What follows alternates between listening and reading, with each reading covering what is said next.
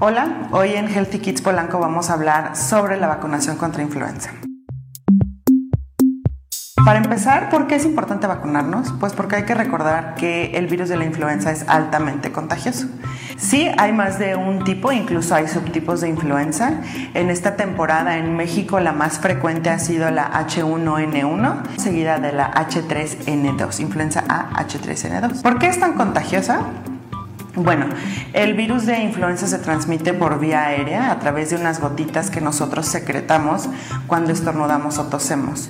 Incluso si estas secreciones se quedan en superficies, esta puede ser otra manera de contaminarnos.